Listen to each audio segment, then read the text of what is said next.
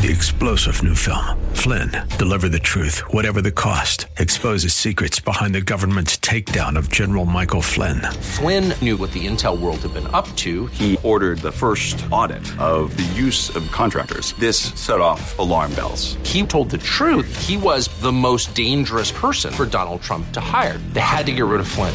Flynn, deliver the truth, whatever the cost. Available now. Watch it today. Go to salemnow.com. Salemnow.com.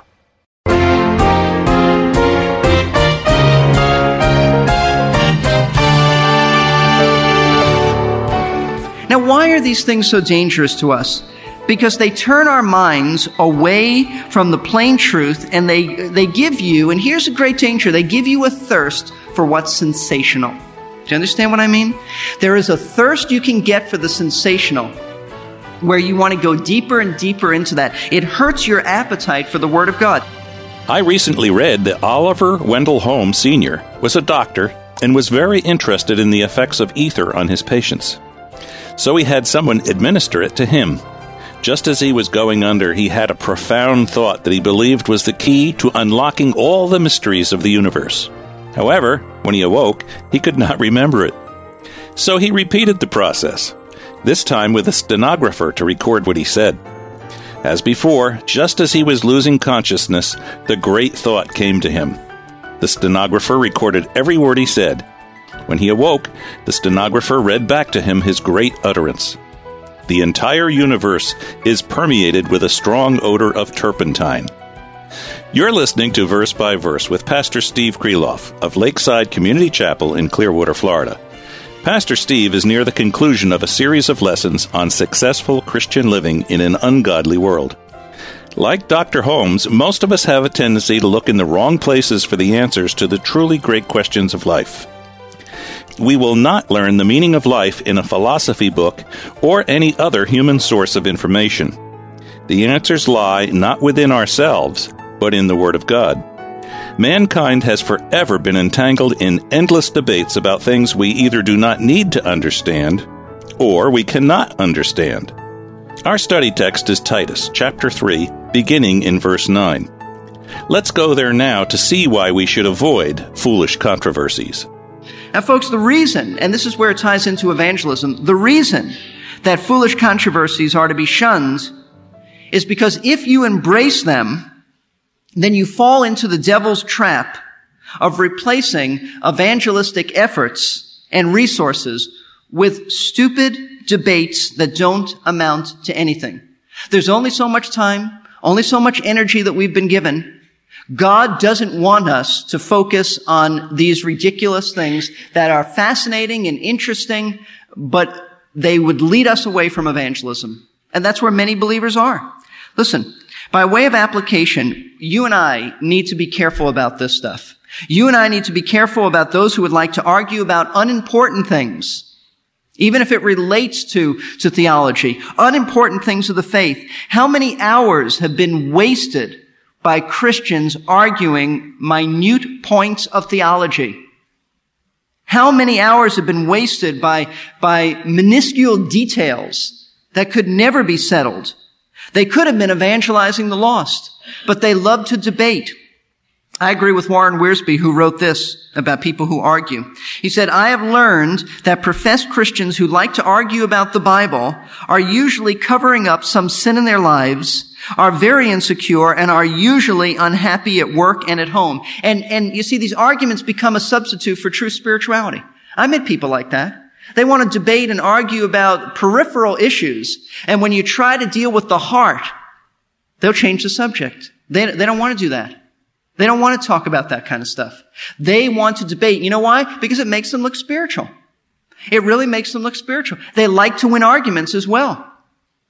Paul says shun that stuff. And let's not miss Paul's point while it is true that all false teaching is foolish, that's really not Paul's primary point here. His primary point is that it would be foolish to engage in discussions about this stuff. It's a waste of time. That's what's really foolish. It would just be a waste of your time. Listen, I urge you, don't spend your time in debating over theological theories. Don't do that stuff. God wants us to evangelize, and if your time is taken up with these fruitless discussions, you will not evangelize. So the first specific error going on is foolish controversy. Secondly, Paul says genealogies. Now, what does he mean by genealogies? Because you might think, well, I thought genealogies are good. They're in the Bible. I don't understand them, but they're in the Bible. Well, genealogies are, are very important if they're inspired and they're profitable for us. In fact, um, genealogies teach us the, the um, uh, messianic line of Jesus to prove that he is truly Messiah. Uh, genealogies were important as far as the priests and, and kings of Israel. And there's lots of good, uh, profitable Bible study from, from looking at the genealogies, but that's not what Paul is talking about.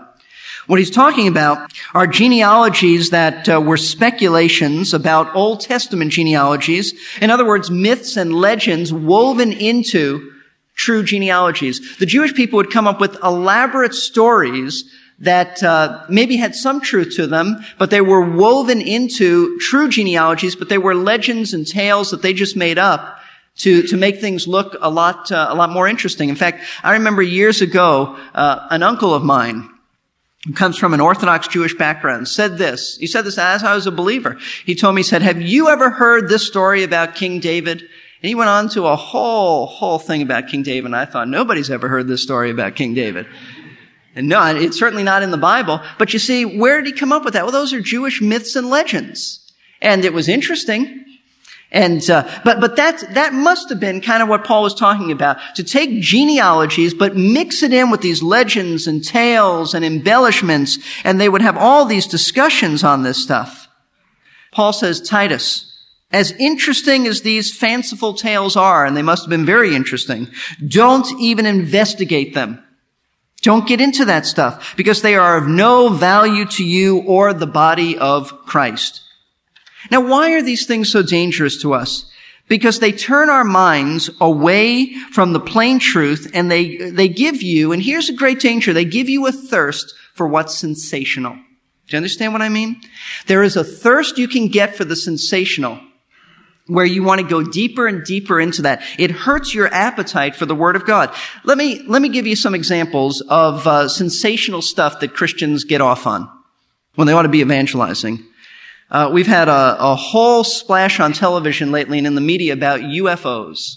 Is the government trying to cover up something? And uh, isn't that interesting? That's the whole point. It's very interesting. And before you know it, you can be reading books on that stuff. You can be discussing that stuff. You can, uh, you can really get into that. Is there a conspiracy out there? Are there really aliens? Have we, have, do we have somebody we're keeping in the desert somewhere? Uh, that's fascinating stuff. That's the kind of stuff Paul is saying, don't even investigate. Because you get a thirst for more of that. There's a new book out called The Bible Code. Maybe you've seen it. Where, um, where this man, I think these two men have, uh, uh, through computers, have, have uh, claimed to crack the code of the Bible. Some hidden mystery, uh, like we didn't know for thousands of years without a computer. You know, now we can finally figure out the hidden message of the Bible. You know what? It's a bestseller. And there are Christians who are even going to get into that. And before that, there was, I think, um, um, a rabbi, a Jewish man who did this without a computer, and people love that kind of stuff. Oh, there's a there's a hidden message uh, about hidden hidden message in numbers. There's numbers that tell us hidden messages, and you know what? That stuff is fascinating. It's fruitless, though. It's fruitless. There are no hidden messages there. Like you had to wait a few thousand years until somebody came up with a computer. And then you, you, then you can finally understand the real message of the Bible. How about this sensationalism? Is there uh, life on other planets? And I've I've heard Christians discuss this, and they go, it really gets to be an exciting discussion. Why or why not? What are you going to do with that stuff?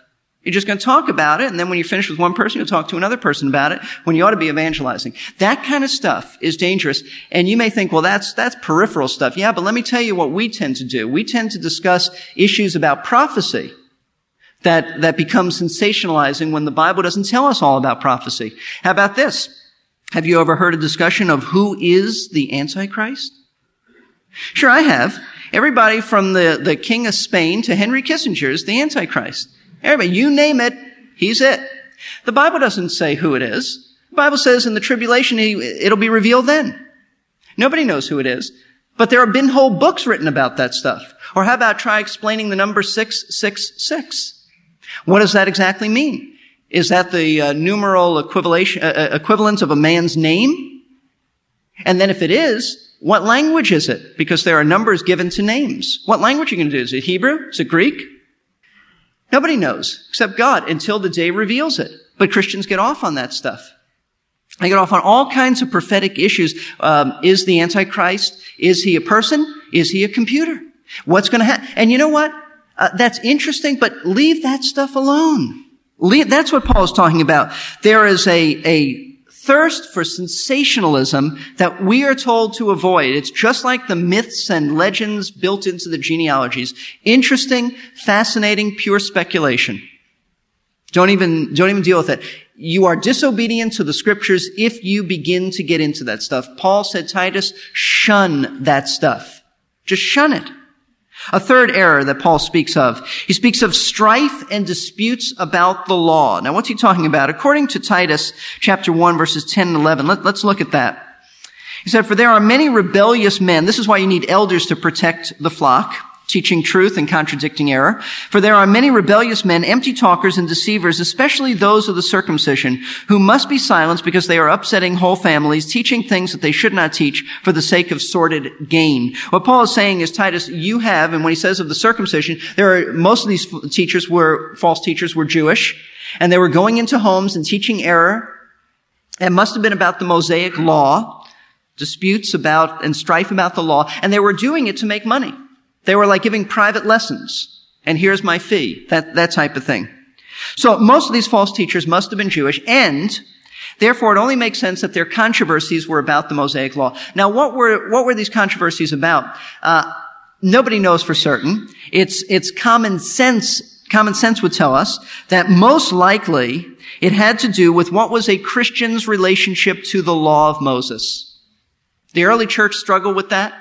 We do today. We don't need to, but people do. That is to say, do, uh, do Christians need to follow Old Testament laws given to Israel? What's our relationship to the law? That's, that must have been what they were debating because that's throughout the scriptures was, um, reveals that that was a major issue. And you know what? That major issue is still with us today. There are Christians who are still discussing, still arguing about this. Let me, let me give you some examples.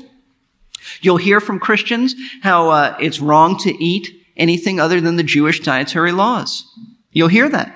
You'll hear people saying, you'll hear reputable Bible teachers telling us that we are to practice the law for health reasons. And because the law says this, the Jewish people had to do this, and, and they'll tell you it's wrong to eat pork, you can't have this, you can't have that. Uh, they'll also say um, there's big debates even now. Somebody asked me just the other week, what about the Sabbath? What about the Sabbath? Do we keep the Sabbath? Shouldn't we worship on Saturday? Big debates about that. And how about this? Jewish feasts. Should we keep the Passover? Should we keep the Day of Atonement? Should we keep other uh, other Jewish holidays? Oh, what does the Scripture say? You know, in Acts chapter 15, it settled the issue. Acts 15 settles the issue. In Acts 15, both Peter and James at the council in Jerusalem said, we ought not to burden the Gentiles to keep the law. We couldn't even keep the law. We're saved by grace. We're kept by grace. And that's the message. Law is over. In fact, the, the book of Hebrews, which I'll be teaching for the Moody Evening School, the message, one of the main themes of the book of Hebrews is that, um, the old covenant is ended. The Mosaic law is over. That's for Israel. The, the new covenant is for the church and eventually will be for Israel once they accept the Lord just before or just before Christ returns. The law is over. Now we're to keep the morality of the law because that never changes and that's reiterated in the New Testament. But the ceremonial legal stuff for Israel is over. The Sabbath was for Israel. It's over. In fact, Titus had personally experienced these disputes. In Galatians 2, you don't need to turn there, Paul said that these legalists, these Judaizers, as he calls them, wanted to make sure that Titus was circumcised. Titus was, was not Jewish. He was uh, Greek, Gentile, wanted to make sure that Titus was circumcised, and Paul said, never. I wouldn't compromise that. He didn't need to be, because we're saved by grace, not by keeping the law. But these people were having disputes, and listen, you, you are going to be tempted to have disputes with people about that. Um, there are there are believers, especially Jewish believers, and there are some who are uh, Jewish wannabe believers who uh, will argue and debate that you got to go back to the law. On occasion, uh, people visit our church and interact with me, being Jewish, and they want to. Well, how could you be in this uh, arena in the church? Why aren't you in a messianic synagogue? And they want to just drag us back into the law. The law is over. It was for Israel. Let's not engage in disputes about that. The truth is the truth, and don't get caught up in, in all those all those things. You're saved by grace and we're kept by grace. So Paul's strong words to Titus and to every believer uh, is this: avoid and shun these controversial speculative issues. Don't debate them with false teachers. Don't don't get into it. Don't get into it. Why not? Because he goes on to say, as we go back to Titus 3, he says, For they are unprofitable and worthless. They're worthless. They are an exercise in futility. It won't help you spiritually. It'll only hurt you. It'll hurt your appetite for the Word of God. You'll get an appetite for the sensationalism uh, of that kind of stuff. And when you get caught up with that stuff, you won't care about evangelism. You know what you'll care about? Winning debates. Really making yourself look good because it's a self-centered trap that Satan has. You don't think it's that dangerous because you're on the side, you're on the side of truth.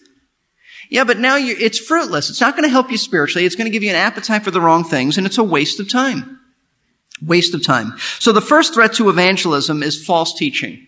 You are commanded by God's word to shun that stuff. Don't become an expert on false teaching, of which many Christians want to do. Well, I'll just learn what the world thinks.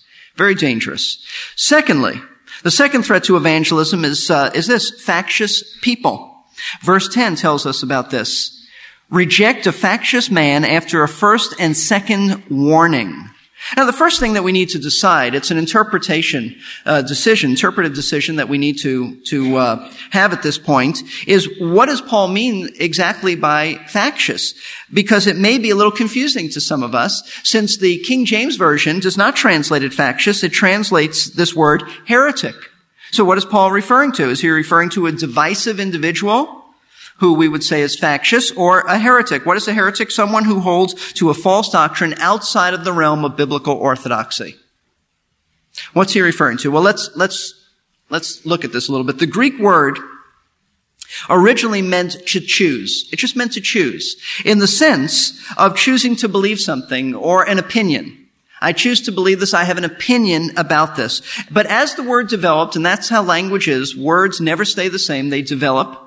As the word developed in, in the language, it came to mean one who not only followed or chose to believe in a teaching contrary to God's word, but now he caused division in the church by gathering around him other people who held to the same belief. And, and that's really how Paul is using it here. He's not talking about so much a false teacher. He's talking about someone who has um, listened to the false teaching, and someone who is now causing division, professing believers in the church who are now causing division by embracing these speculative, foolish controversies that were being propagated by the false teachers. Now the principle though, the principle goes far beyond false teaching and speculative controversy. The principle is this. It applies to anybody who's divisive in the church. God is very, very concerned about division in the church.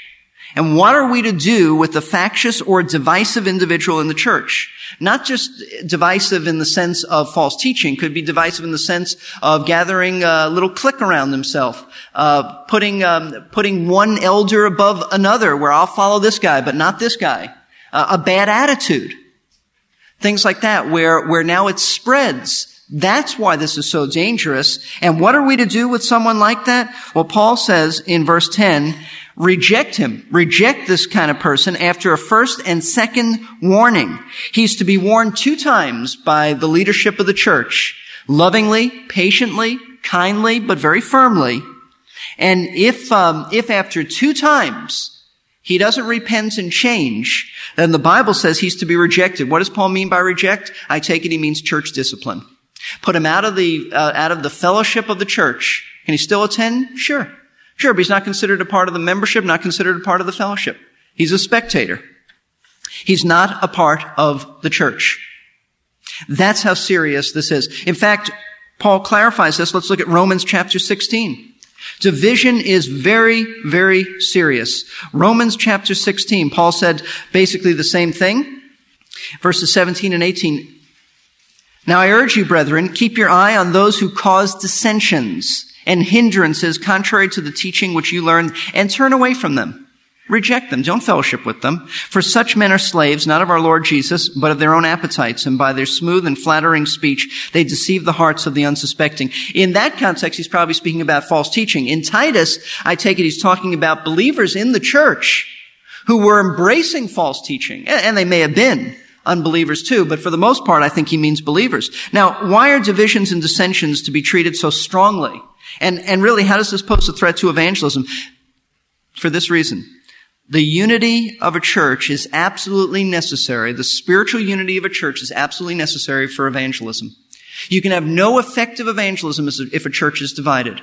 Why? Well, let me give you, let me give you a great, great statement from the Lord Jesus himself. If we are a divided church at each other's throats and not showing love to one another, then we need to very closely listen to the words of Christ in John 13, 35.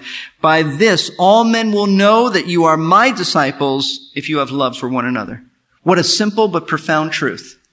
And when the world sees us loving one another, serving one another, esteeming one another more important, putting our own preferences aside for the preferences of other people, then the world will take note that we're far different than they are, that we're different than any other organization. We are a body of believers who are disciples of Jesus Christ who loves. There is an apparently true story about a professional hockey player who used to get into a lot of fights. One day, his daughter put a stop to his fighting with a very simple question. She asked, Daddy, how can you score goals when you're always in the penalty box? I would ask of fractious Christians, how can you evangelize the lost when you spend so much time arguing among yourselves? And a second question would be, why would anyone be drawn to Christ by the example of your life? On our next verse by verse, Pastor Steve Kreloff will conclude this three part message from Titus chapter 3. Pastor Steve is the teaching pastor at Lakeside Community Chapel in Clearwater, Florida. These broadcasts are produced by Verse by Verse Ministries, a faith ministry funded by the gifts and encouraged by the prayers of God's people. Pastor Steve would like to share some thoughts with you about how and why you might become involved in this ministry. I'm Pastor Steve Kreloff, and it's my hope that you're encouraged in your faith and strengthened spiritually through the teaching you receive on Verse by Verse. We believe that the Word of God has answers for problems. We know that life has stresses, life has pressures. We're looking for answers. We believe that the place to look is the Word of God, and we are uh, grateful every time we hear that someone is listening to the radio and uh, our program has been transformed by by Scripture because uh, the Word of God is not only inspired, but Paul said it is profitable and it will transform lives. So we're grateful that uh, we could come into your home, into your car, and and help you deal with life's pressures. If you've been blessed through verse by verse, please consider supporting this ministry with prayer and your financial gifts. You can call 727 441 1714. That's 727 441 1714 or drop us a line at P.O. Box 5884, Clearwater, Florida 33758. That's P.O. Box 5884, Clearwater, Florida 33758. If you would like to learn more about Verse by Verse, visit our website, versebyverseradio.org. Not only can you learn about us and how to keep these classes on the air, you can listen to or download today's lesson or any of hundreds of previous ones. The web address again is verse by verse radio, all one word, dot org. Our class today was the middle of a three part message. You can listen to the entire message at one time by ordering a CD or cassette. To do so, just call us at 727 239 0306. Call anytime, and if you get the answering machine, leave your name and phone number, and we will return your call during normal business hours. That's 727 239 0306. The great English preacher George Whitefield disagreed with John Wesley on some theological matters, but he was careful not to create problems in public that could be used to hinder the preaching of the gospel. When someone asked Whitefield if he thought he would see Wesley in heaven, Whitefield replied, I fear not, for he will be so near the eternal throne, and we at such a distance, we shall hardly get sight of him. May the Lord instill in each of us a spirit of loving unity that binds us as one body united in the truth of the gospel. Join us for the next verse by verse and the conclusion of Pastor Steve Kreloff's study on godly living in an ungodly world. I'm Jerry Pruden, your announcer.